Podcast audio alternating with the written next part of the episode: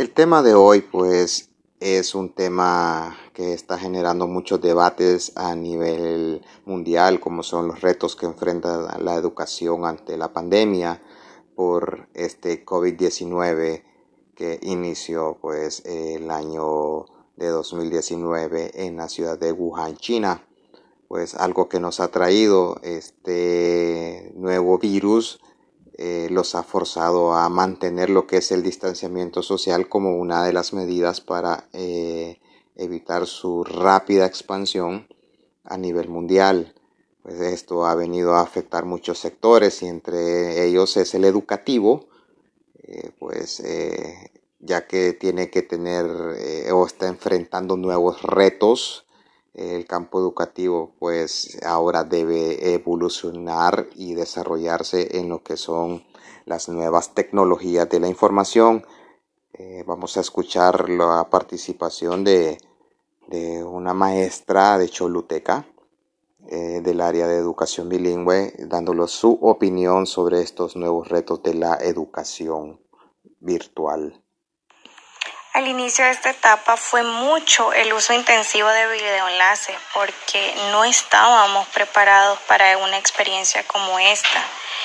Nos tocó ir mejorando nuestra competencia digital de forma autodidacta con tal de salvar el ciclo escolar.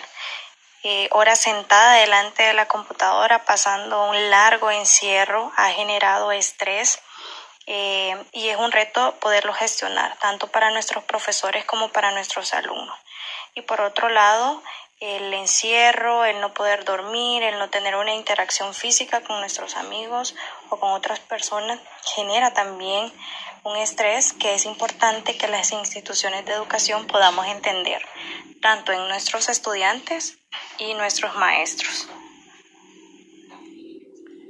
Ante esta nueva realidad, tanto los colegios, escuelas y universidades, centros de capacitación como el INFOP deben de desarrollar ahora sus clases de manera virtual, y esa es la opinión de los docentes, ya que esta nueva realidad los ha llevado a nuevas experiencias y a nuevas formas de impartir la educación.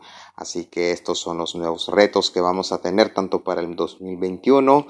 La educación deberá evolucionar y se deberá desarrollar nuevas estrategias, nuevas formas, nuevas plataformas para que el alumno sea más receptivo ante esta nueva educación virtual. Pues vamos a seguir hablando de este tema en nuestras siguientes presentaciones. Muchas gracias.